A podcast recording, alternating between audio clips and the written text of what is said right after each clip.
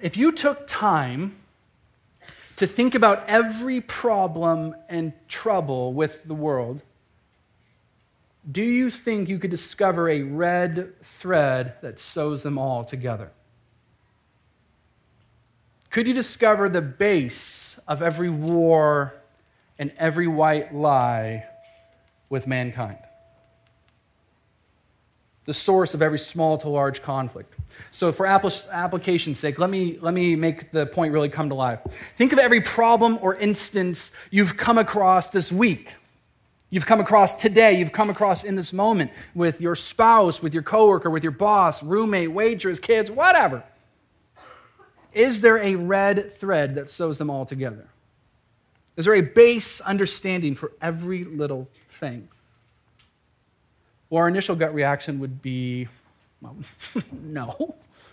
That's, there's a number of reasons, Casey, silly dilly. There's a number of reasons. To say every conflict can be reduced down to a small silver thread is a sim- single underlining issue of like oversimplification. You're oversimplifying, Casey. That's naive. But what would the Bible say? Does the Bible think that there is a single red thread? And the answer to that would be yes. The Bible would say that all external fallacies and fights is due to an internal monster that has made its way to the surface. And we see this from the book of James in the New Testament, in the New Testament portion of the Bible. And this red thread is a very simplistic idea, very simplistic idea where it says, you want, but you don't get. You want, but you don't get. Allow me to read this to you as we set up what we'll be studying in the book of Acts.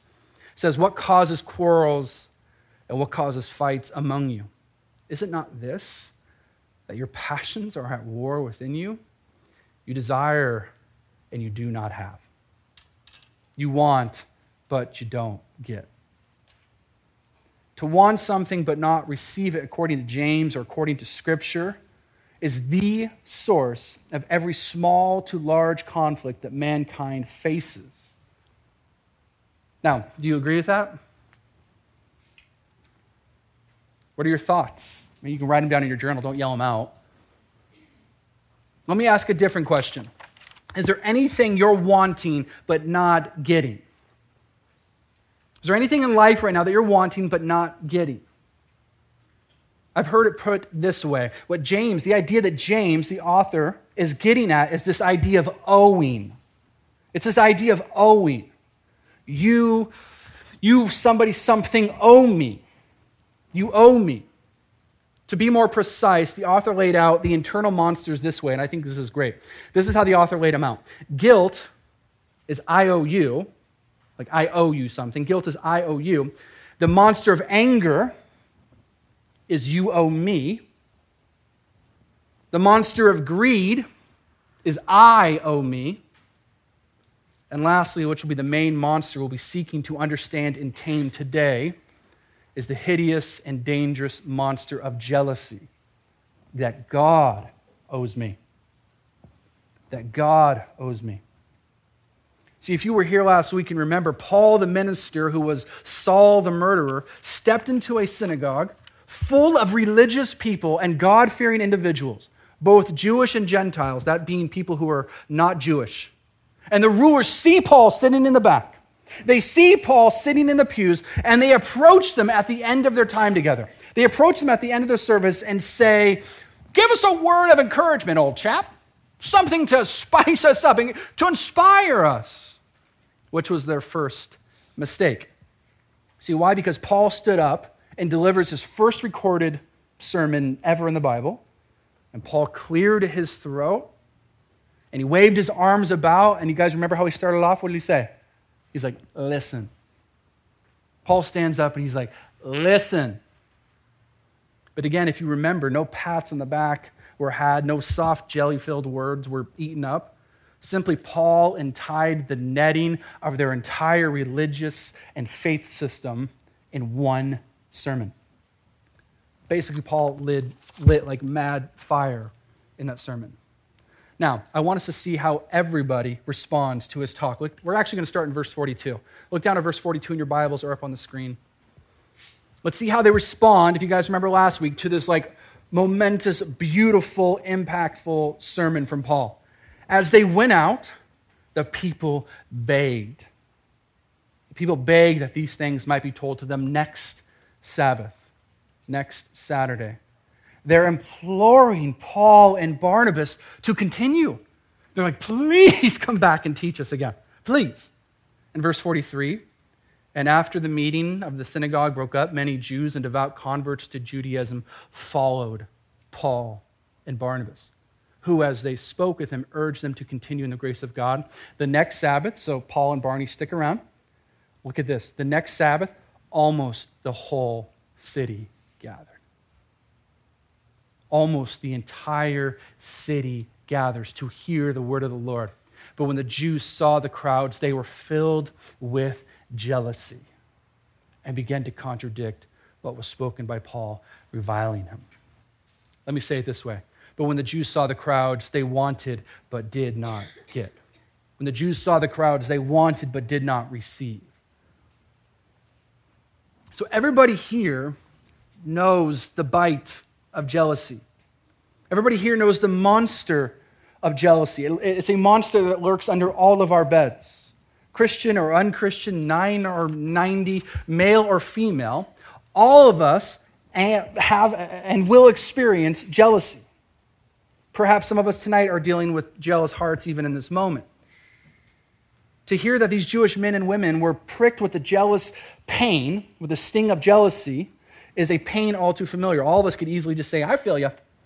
But this Jewish community was jealous by the eager roaring. What were they jealous by? The eager, roaring, growing, captivated crowds. They see all this happening. Everybody from all over comes. And they say to themselves, We could never do this. They think to themselves, this is what we want. Now, before I continue talking about jealousy, I think um, a definition will be helpful because this is a word with many different applications and understandings. I, I believe it's a monster with many teeth. Psychology today sort of backs me up and describes it like this Jealousy is a complex emotion that encompasses many different kinds of feelings, ranging from fear of abandonment to rage and humiliation. Jealousy can strike both men and women when a third party threat to a valued relationship is perceived. It can be a problem among siblings competing for parental um, attention or envy after a successful, or, or, excuse me, how was it go? Or envy after a more successful friend. So it's this complex rapture of emotions that more often than not, probably more like 100% of the time, is a triad. Jealousy is a triad, that there's a third party threat. There's a third party something threat. But I would say the best way to understand jealousy is to understand zeal. If you want to understand jealousy, you must, we must understand zeal. Zeal for what we want. See, for the Jewish community here, they were zealous. They were zealous. Zeal for the God they knew, zeal for the law, zeal for their understanding their way. But it's a zeal that leads to destruction. You can look at any dictionary, you probably see the word like vehemence against somebody. It's a zeal that many dictionaries describe as anger, wrath, or indignation. Now, if it's your first time here or if you've been here a few times, again, welcome, but maybe you're thinking, really a, an entire talk on jealousy. And I don't know, but I've been thinking about that all week. Am I really going to take this entire talk and do something on jealousy? Um, it felt super, it felt small to make an entire talk about just jealousy.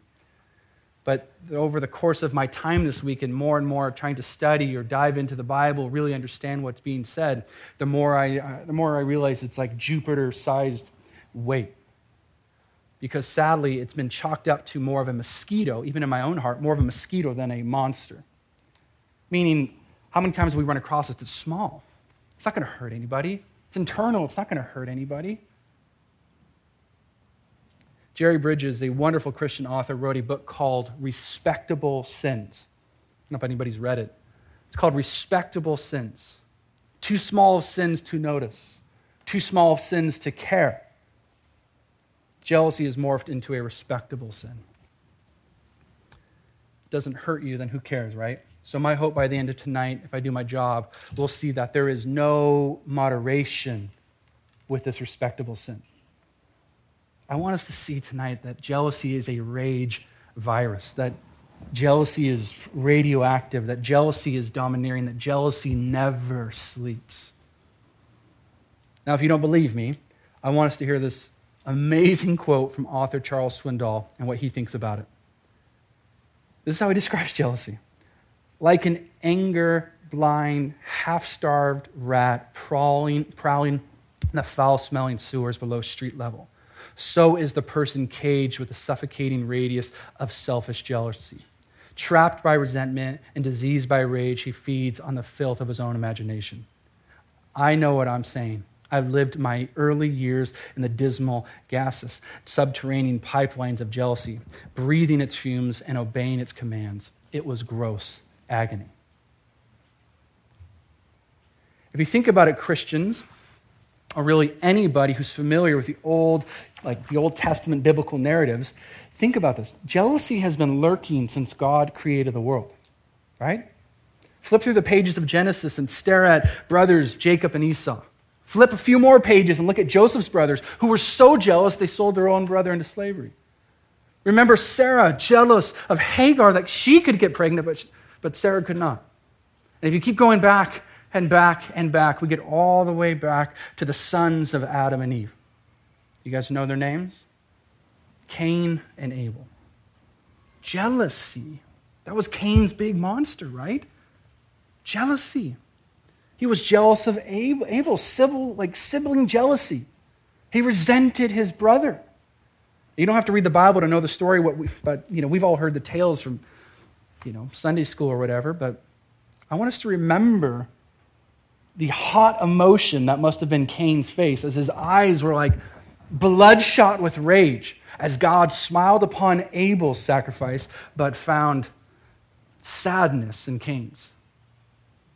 Cain's jealousy didn't subside his own brother until essentially Abel's warm blood was all over the ground. Friends, the first recorded murder in mankind's history was due to jealousy. So the Bible, the God of the Bible, is wise to the deadly monster of jealousy. Don't forget the book of James. We just read it. I'm going to read it to us one more time. What causes quarrels and what causes fights among you? Is it not this that your passions are at war within you? You desire and you do not have. So what? So you murder. You desire and you do not have, so you murder. Cain was jealous, so he murdered. Murder of thought. But for Cain, it was quite real. The book of Proverbs essentially writes the words that would be engraved on Abel's tombstone. What's he say? For jealousy makes a man furious, and he will not spare when he takes revenge. Wanting but not getting makes man and women furious, makes you and I furious. Now, I don't know about you guys, but um, at least in growing up for me, uh, jealousy was like the concrete bedrock of any and all relationships I had. From best friends to parents to siblings to stepbrothers. I mean, I don't know if anybody else had a similar upbringing.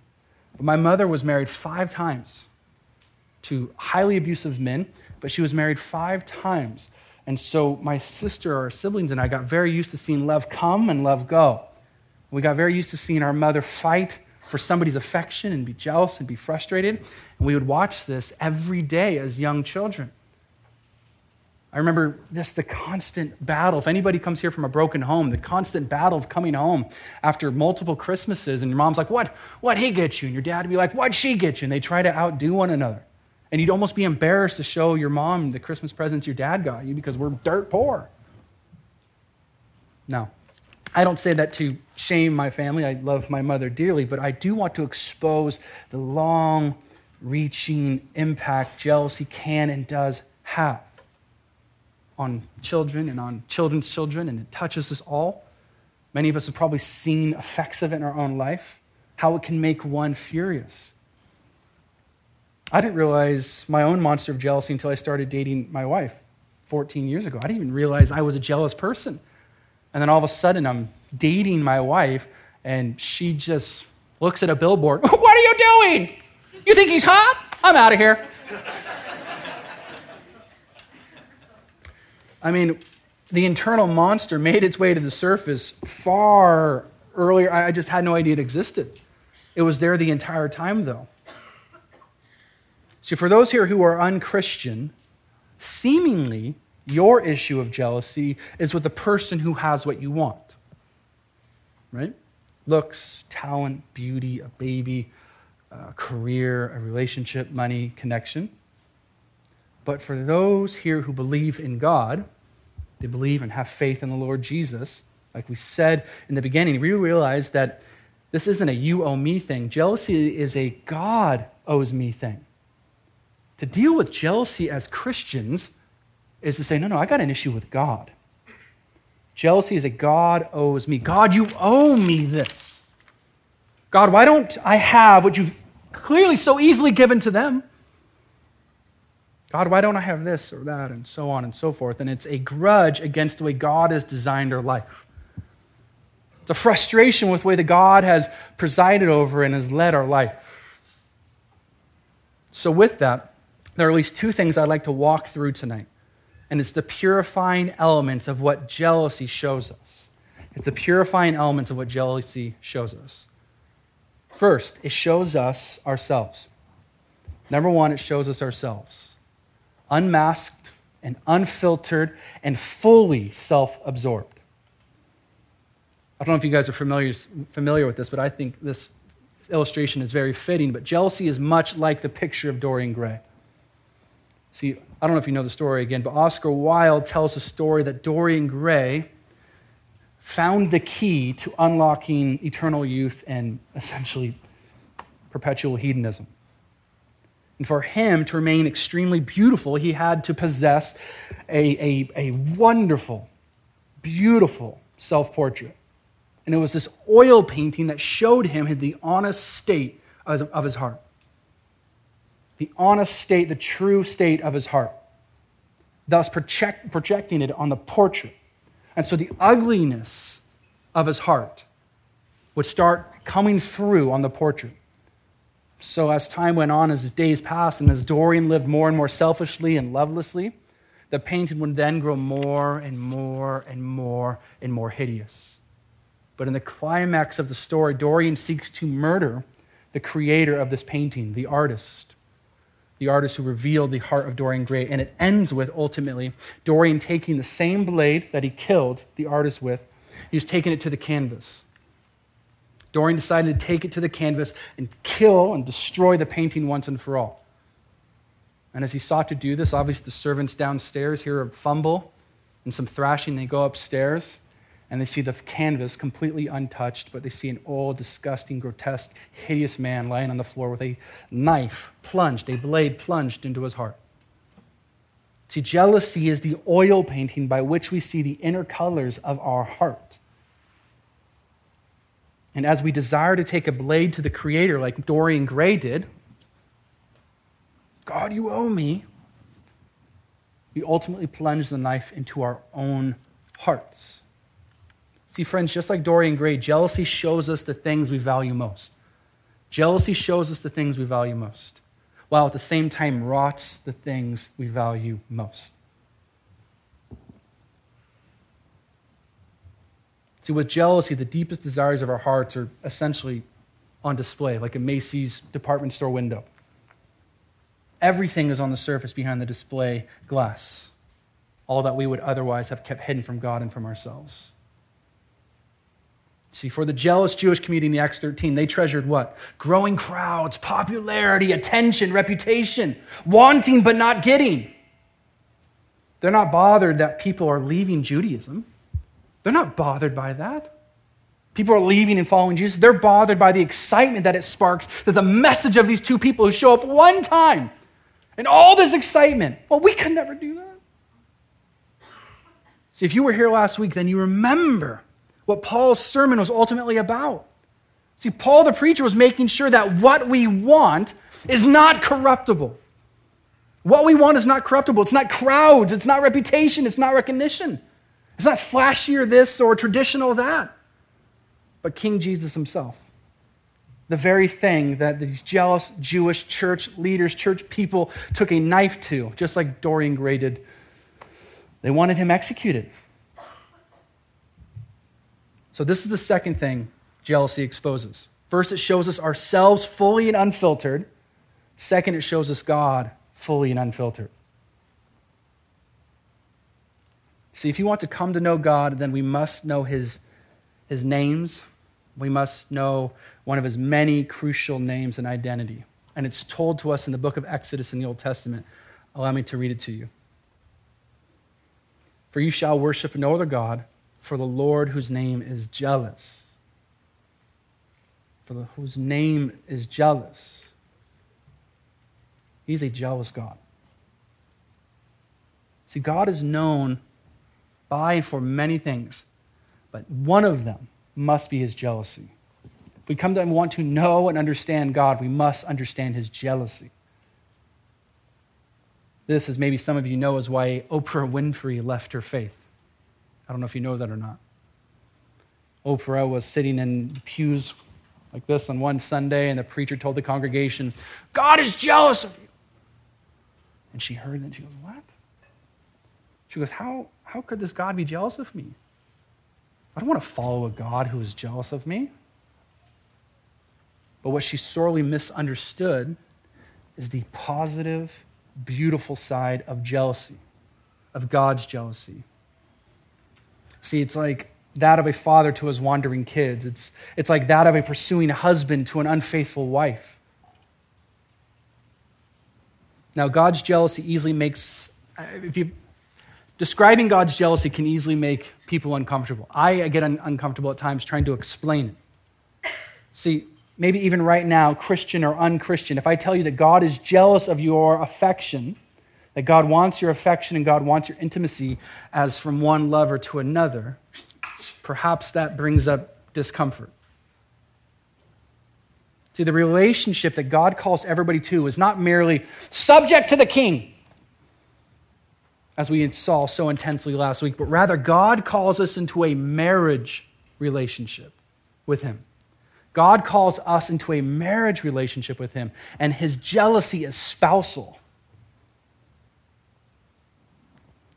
Shakespeare knew this type of jealousy well when he told the story of Othello. I, I, love this story. Allow me to read the tortured cry of Othello when he fears that he is losing his bride, Desdemona. This is what he says. This is so rad. He goes, I had rather be a toad and live upon the vapor of a dungeon than keep a corner in the thing I love for others' uses.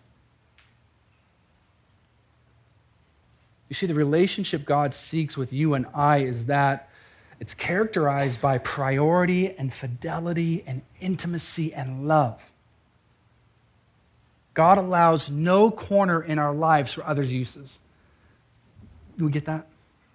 God allows no corner of our lives, no inch over there and no inch over there for others to use, for other uses. The relationship that God seeks with you and with I, Christian or unchristian, the relationship that God seeks with us is characterized by priority and fidelity and intimacy and love. So allow me to ask is God a priority to you to the spousal level? Is God a priority to you to the spousal level? Meaning, I mean, my marriage would be in shambles if I went days without talking to my wife. My marriage would be in shambles if I didn't ask her for opinion, if I didn't love her, if I didn't be with her, if I didn't show affection. Is our relationship with God characterized by showing uh, an understanding or a love that is almost spousal to God? Can we say that? Can you say that there is fidelity and intimacy between you and your king? Does God, again, lastly, just have your affection? Whenever I have the um, outrageous, wonderful opportunities to officiate weddings, which I've had the opportunity, immense opportunity to do some here, right? I, I did a good job, right? Yeah. It was great. It was great. I was like, that was like the best part of the wedding. It was like me doing the whole thing. Joking. But that's true for your wedding, huh, Catherine? I did your wedding too. But I think a lot, whenever you, you have the chance to officiate a wedding, especially a wedding that wants to be Christ centered, what comes up a lot is covenant. You talk a lot about covenant. Covenant, which is this adamantium like unbreakable Valyrian steel bond between two parties. That's what covenant is. It's something that goes far deeper than any contract. But what solidifies the bond, the covenant in any wedding are what? Does anybody know? People I did premarital with? What is it? The vows. You're right, though. You're right, too. We'll get to that in a second. You're jumping the gun. It's all right. It's all right. What's, what makes it happen is the vows. It's the public proclamation of promises being made. So God's vows to mankind were spoken on John 19:30. The Gospel of John 19:30. It's where Jesus said, "It is finished." And he bowed his head and gave up his spirit. It is finished. It is paid in full. The marriage relationship is restored. The wanting of your wandering spouse is finished. And what's so earth shattering, what's so earth shattering to me is when jealousy slithers in and attacks this, uh, attacks this idea and bites this idea and crushes this idea that the thing that, that that thing that we are jealous of, that we could possibly be jealous of, is that is mine, or this idea that that is my one opportunity, or that is all that I have, or that is all that I ever wanted. This beautiful, gorgeous thing that was set up by God is easily undermined by jealousy. To want but not receive. God, you owe me more. Friends, this is why jealousy completely again rips the carpet out from underneath the good news of the Christian faith. Because it takes all these wonderful things all these amazing things that God gives to his people, given from God himself relationships, sex, blessings, family, work. All these incredible things. And it makes them, in and of themselves, these created material, corruptible things, the source of all that is good. That's what jealousy does. It makes those things the source of all that is good. You see, God isn't jealous of us. So when we talk about God's jealousy, He's not jealous of us as we have something to give. Oh, He's jealous of my iPhone 7. No, He's not jealous of us. How many followers I have. He's, no, no. He's jealous for us. Big difference. God is jealous for us because He is all that we need. So please hear me.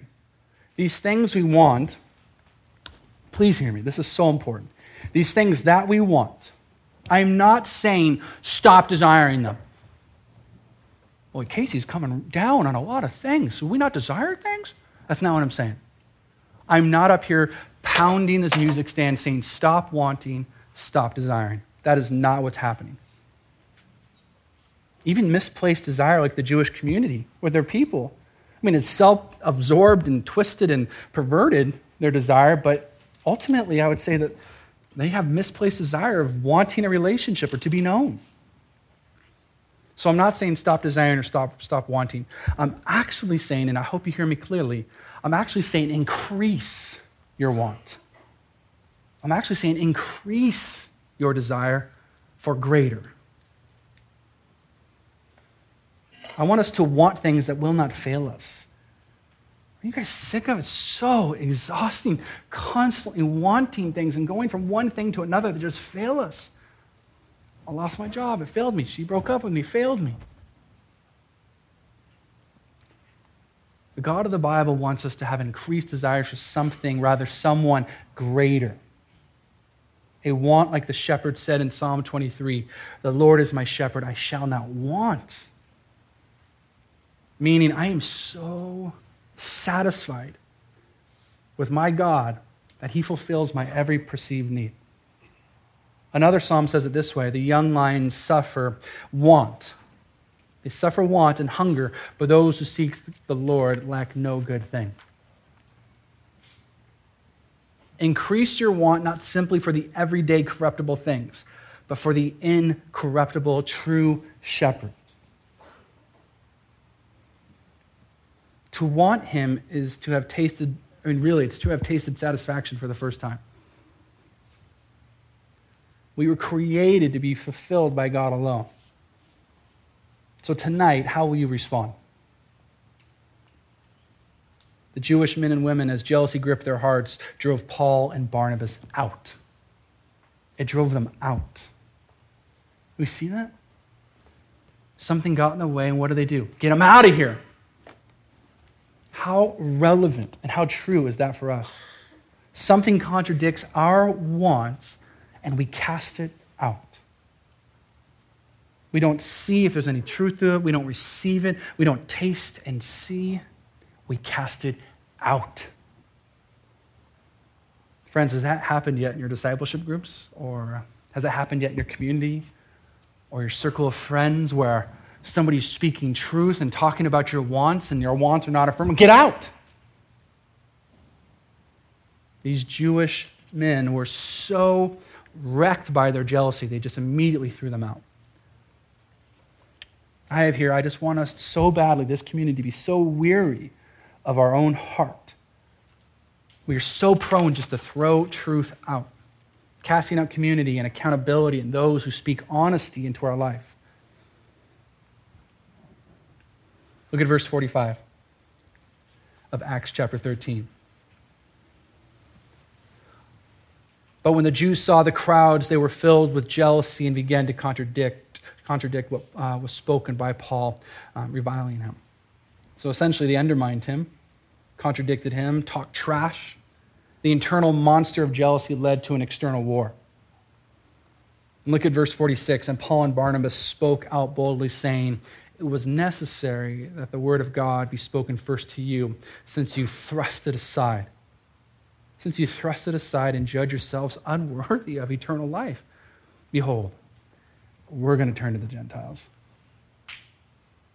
See, the sin of jealousy leads these people to the point, the sin of jealousy leads these people to the point where they thrust the truth of God out.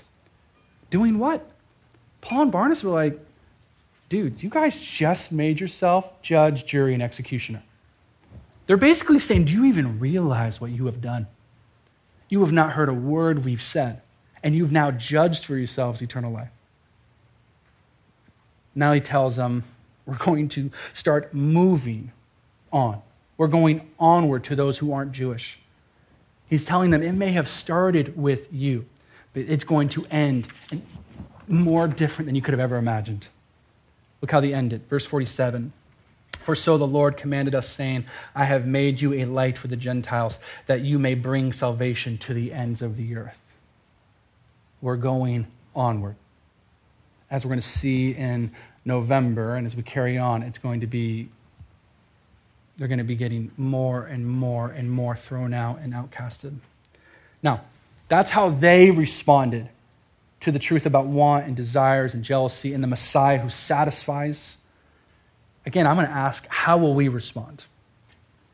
For those who hear, who are maybe even in moments of jealousy right now, moments of jealousy right now, first thing I would encourage anybody to do at any time we might feel the bite from the monster of jealousy is to confess. I so badly want us to get to the point where we can confess jealousy. See, I can confess anger or guilt all day, but jealousy is a slicker, slimier type of monster. It shows, uh, it shows you know, perhaps immaturity, or it shows like, man, this guy doesn't have it all together. He's jealous of something. It's a slimy monster. So I want us to confess it when it comes. Because the question is not whether we will suffer from jealousy or not, because we will. The greater question is, what will we do with our jealousy? Because if this is true, I want us to feel the weight of it. Let me read you priest and author Ronald Rolheiser's words. He says, Once we have admitted, once we have confessed that we are jealous, we are invited to move on and see our response to jealousy as precisely, and get this, the greatest moral and spiritual challenge of our lives. Well, that's an overstatement, right, right Ronald? This is not overstated. the greatest moral and spiritual challenge of our lives, Christian, This is not overstated. What will you do when your jealousy comes crawling out of the closet and puts himself out there and wants to bite our faces off? How will we respond? You see, like every monster, there is a weak spot, there's a vulnerability. So, the monster of jealousy's Achilles' heel is this. If we want to know how to defeat this monster, it is this. I would say just put in your notes or tattoo it on your face or whatever you want to do. It's this rejoice. I so badly, we so badly want to be a community that rejoices. Rejoices when somebody has what we do not have. Somebody got that promotion that we did not give. Somebody got pregnant. Somebody got engaged. Somebody got a job. Somebody's moving on. Somebody got the girl. Somebody got the guy. Somebody got the part. I want us to be a church that sees that, feels that, and rejoices. To rejoice by the power of the Holy Spirit, which you nailed it, Courtney, which is the, the wedding ring, which seals the vows that were made. And I don't want us to be like, oh, cool, you got the job. that is so great. I twitch, I twitch, I twitch. Like, look, God, I'm rejoicing. Kill me. That's not, I'm not asking us right now, this community, to be you know, disingenuous. That's not what I'm asking. I'm letting us all know right now in this moment that when jealousy comes up, like it did for the people of that church, of that synagogue, it is a wrestling match. It is a outright wrestling match. Just to say I rejoice over something means nothing. It's a wrestling match, fighting, of doing what we can to fight to rejoice, until it becomes a habit or our go to to take these thoughts captives and turn them into a celebration. You got that job? that, that is, that is awesome. That, that, no, that is awesome. And in order for us to see it this way, I want to encourage you right now in our time of response, which we're going to be doing right now. I told you tonight would be short. To invite him in and to say to God, change my heart. When was the last time you may have prayed that prayer, Christians? Change my heart. To invite him into all things. See, if anything that proved to be uncomfortable or a threat to our current way of doing things, and I know there at least have got to be some threats or current way of doing things, if placed ever so gingerly into his care, into his hands, I think may prove to result in a freedom and fulfillment we've never known to exist. Amen? Let me pray for us.